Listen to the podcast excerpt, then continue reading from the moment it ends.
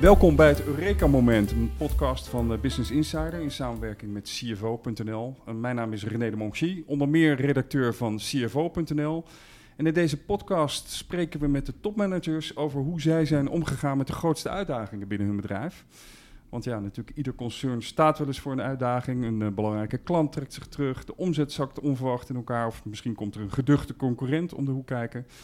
Nou, wat was nou het doorbraakmoment waarop de topvrouw of topman leerde hoe ze een probleem moesten aanpakken?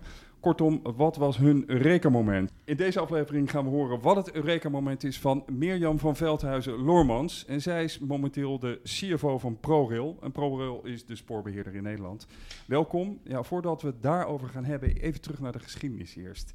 Um, hoe en op welke wijze uh, kreeg u te horen dat u de CFO zou gaan worden van ProRail? Of in elk geval in de running was daarvoor?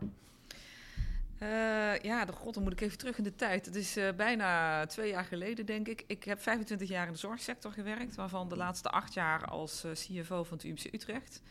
Een fantastische baan en ik heb nog steeds een heel warm hart voor de zorg. Um, maar ik was vooral voor mezelf op zoek naar iets nieuws. Dat ik dacht, na 25 jaar, hele mooie dingen mogen doen. Hoe, hoe, ga ik de komende 20 jaar van mijn carrière vormgeven? En iets waar ik mezelf blijf verbazen en blijf vernieuwen ik dacht toen in eerste instantie, ik ga op zoek naar iets waar ik echt zaken kan doen. Soms, soms ben ik wel wat vermoeid door de hele politiek eromheen. Uh, en ik dacht, misschien moet ik dan juist wel iets heel anders gaan doen. Maar in gesprekken dacht ik, ja, daar word ik toch niet warm van. Ik heb toch die maatschappelijke opgave nodig. En die, die brengt met zich mee dat je dus al die stakeholders en al die politiek hebt. En eigenlijk vind ik dat stiekem ook wel heel leuk. Maar goed, de zorg, dat, ik wilde iets anders. En wat dan wel? En toen was ik s ochtends gebeld door de headhunter dat ze een CFO zochten voor ProRail. En toen dacht ik, ja, ProRail, dat is wel heel ver van mijn bed, hè. Uh, ik weet helemaal niks van spoor. Dat is wel echt een hele andere dynamiek. En toen had ik puur toevallig een bijpraatmoment met Pier Eringa, de vorige CEO van ProRail, die ik nog goed kende uit de zorg. Want ooit was ik met hem een fusie aan het, samen aan het doen. En die zei, jeetje Mirjam, dat is het allerleukste wat ik ooit gedaan heb. Daar moet je gaan praten. Toen dacht ik, nou ja, een kopje koffie kan nooit kwaad. Uh, maar vraag je eh, dan ook onmiddellijk van, wat zijn de andere kandidaten? Nee, nee ik, ik was nog heel erg in de, is dit eigenlijk iets van mij? Uh, zou ik dit moeten willen? En, en hebben ze daar iets aan mij? Weet je, uh, breng ik daar iets wat ik, waar, waar dat bedrijf mee verder komt? Ja, dan uh, ga je dat overwegen. Professioneel ook um, gesprekken gevoerd of vooral privé? Beide. Beide. Uh, uh, en privé is dat toch vooral met mijn man. Die zegt, Mirjam, maakt niet uit wat je doet. Ik volg je één ding als je maar nooit minister wordt. Dus dat mag ik niet, wil ik ook niet. en voor de rest volgt hij me tot aan Australië. Dus dat is de deal thuis. En, um, en als ik er maar een beetje blij en gelukkig voor word. En de, professioneel zoek ik dan echt van, ja, kan ik hier het verschil maken? Kan ik hier iets brengen? Ja, nu verantwoordelijk, althans financieel gezien, uh, voor zo'n 7000 kilometer spoor, of ruim zelfs. Uh, 4.500 kilometer bovenleiding ook. 2500 overwegen, 400 stations, waar nog eens per dag 1 miljoen mensen overheen reizen, zo 1 op de 17 Nederlanders. Moet je je dat continu voor ogen houden uh, als je CFO bent, of juist helemaal niet? Uh, ja, dat is de kern. En het leuke is dat ik niet alleen verantwoordelijk ben voor de financiën, maar ook voor de digitalisering, voor uh, de juridische zaken, voor procurement, voor innovatie. Dus ik heb een hele brede portefeuille. Dat maakt het voor mij ook heel erg leuk. En precies die samenvatting die jij net gaf, die hou ik elke dag voor ogen, want dat is wat ik te doen heb hier. En natuurlijk moet dat met goed besteding van belastinggeld, hè, want elke euro, ja, die betalen wij met elkaar, daar mag de burger iets van verwachten om duurzaam op een goede manier te kunnen reizen. En dan moet ik wel in de gaten hebben dat dat is wat er moet staan. Ik kan me ook voorstellen dat als je dat continu voor ogen houdt, dat dat uh, juist andere beslissingen geeft. Dat je soms gewoon ook heel zakelijk moet zijn. Of dat nou op digitalisering is, of op inkoop, of op uh, financiën.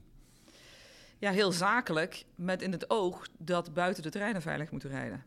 Dus dat staat altijd op één. En dan moet je hele zakelijke beslissingen nemen om dat nu en in de toekomst goed te blijven doen.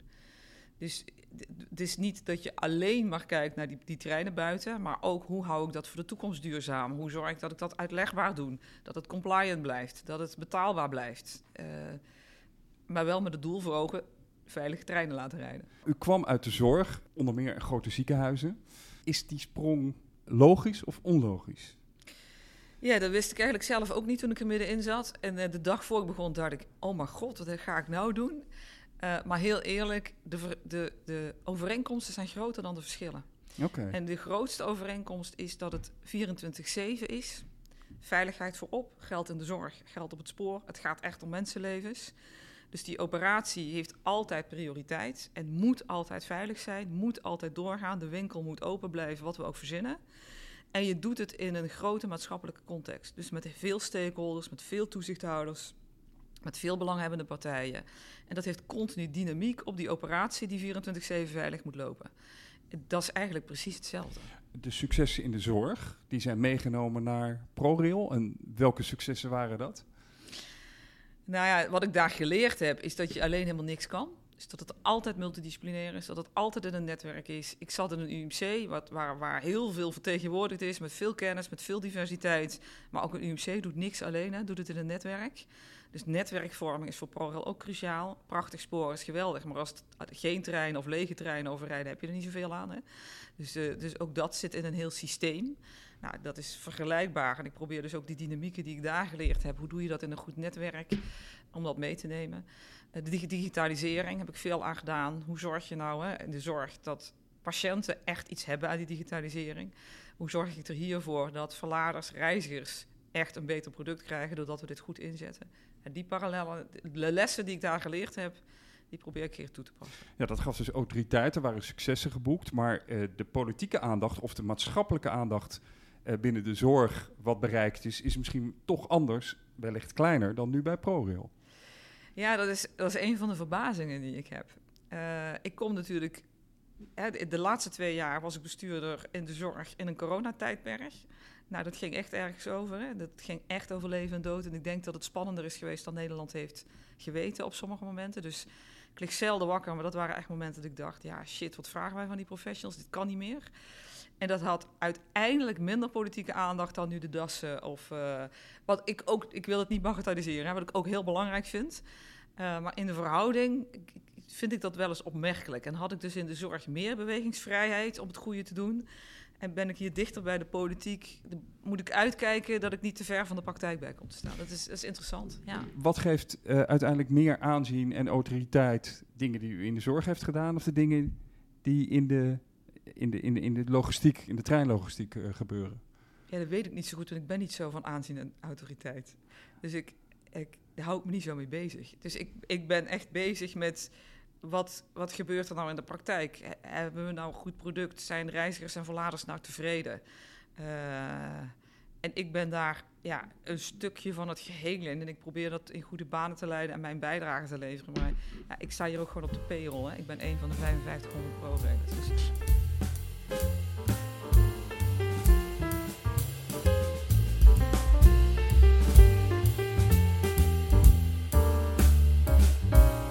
Ja, dan gaan we naar het uh, Eureka-moment van uh, Mirjam van Veldhuizen-Lormans. Ergens in de carrière, na uh, de opleiding aan de universiteit in Rotterdam, ja. um, is er natuurlijk een moment geweest waarvan je dacht... ja, nou weet ik hoe ik het op moet lossen.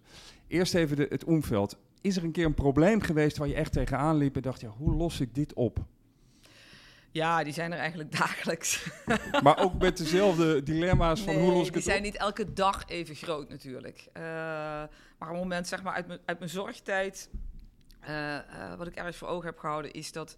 Ja, ik geloof erg in digitalisering. Hè. Het, het, kan ons echt helpen, ook in de tekorten die er zijn... in de, in de andere manieren, in de betere oplossingen. Maar hoe doe je dat en hoe doe je dat veilig... in een omgeving die 24-7 veilige zorg moet bieden... Er was in het UMC Utrecht veel ervaring met portalen waar uh, burgers in ieder geval, eerste stapje, hun eigen medisch dossier konden zien. Er was heel veel druk tegen. En, uh, Politiek-maatschappelijke druk. Ja, maar ook vanuit professionals en vanuit de zorg zelf.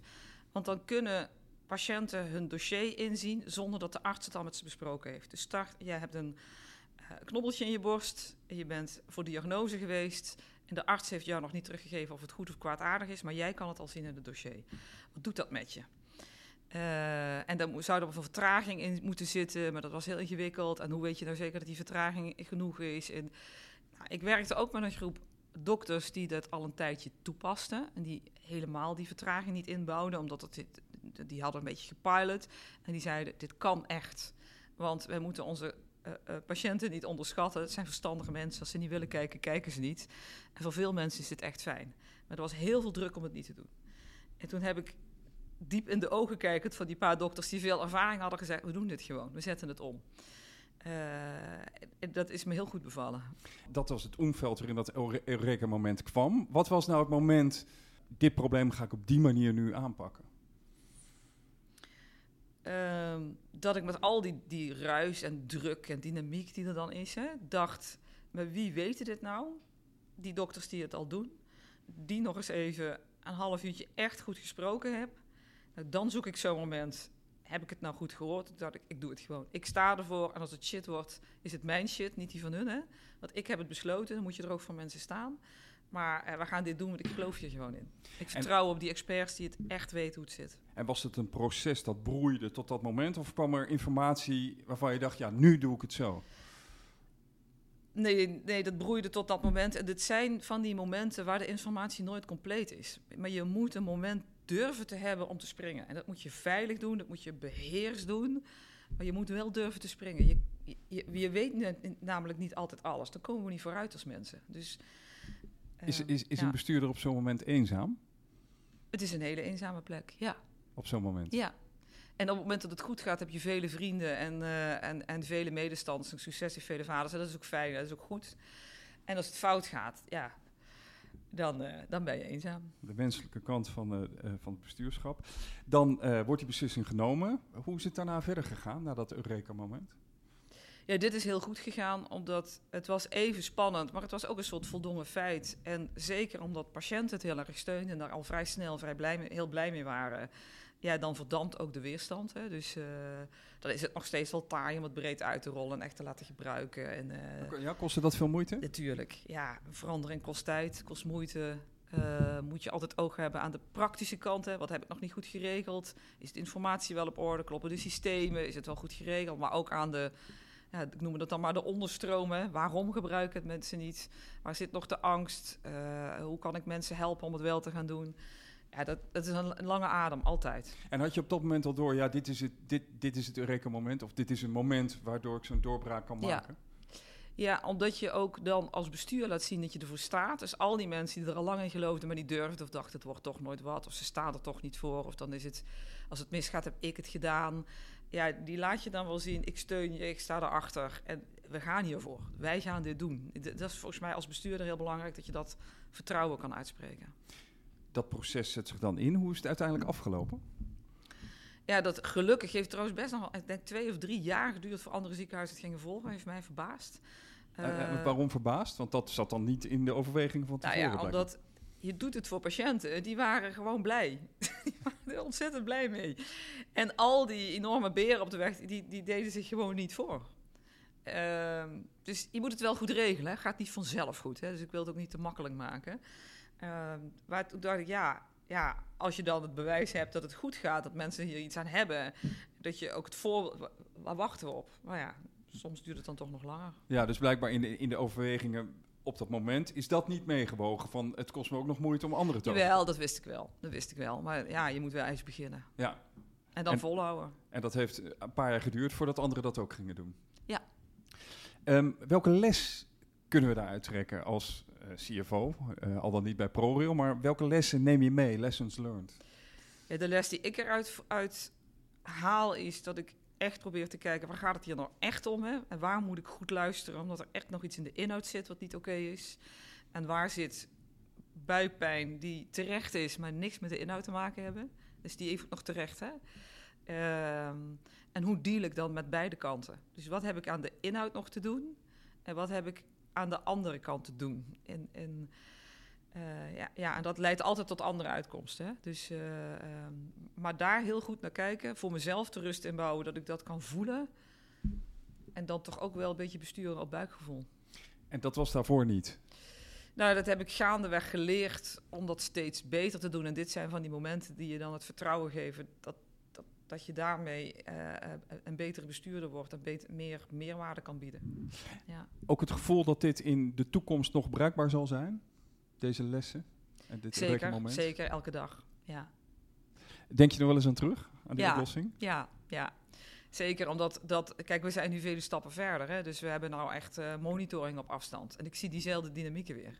Maar hoe moet dat dan? En wie kan dat dan monitoren? is het wel veilig? En is het, uh, uh, dus die, die dynamieken zie je elke keer terugkomen. En ik zie ze nu bij ProRail ook terugkomen. Hè? Want, want we hebben natuurlijk treinverkeer en we zijn bezig met ERTMS, een nieuw beveiligingssysteem. En hoe, moet dat dan? En wie houdt het dan in de gaten? En kan dat dan wel? Het zijn basis dezelfde prioriteiten. De zorgen zijn ook niet onterecht. Hè? Dus je moet echt goed kijken naar die zorgen en je moet het goed op orde hebben. Het moet technisch ook echt staan. Je kan niet lichtzinnig zeggen, oh, dat gingen we wel eens even piloten. Dan gaan er dingen mis. Uh, dankjewel voor het uh, meewerken aan deze podcast. Het Eureka-moment van. Nou, vond je de podcast nou leuk om te luisteren? Abonneer je dan op het Eureka-moment op de streaming-app. En in de volgende aflevering hebben we weer een bestuurder uit een boardroom. En daar spreken we dan weer over, natuurlijk over het Eureka-moment. Tot de volgende keer.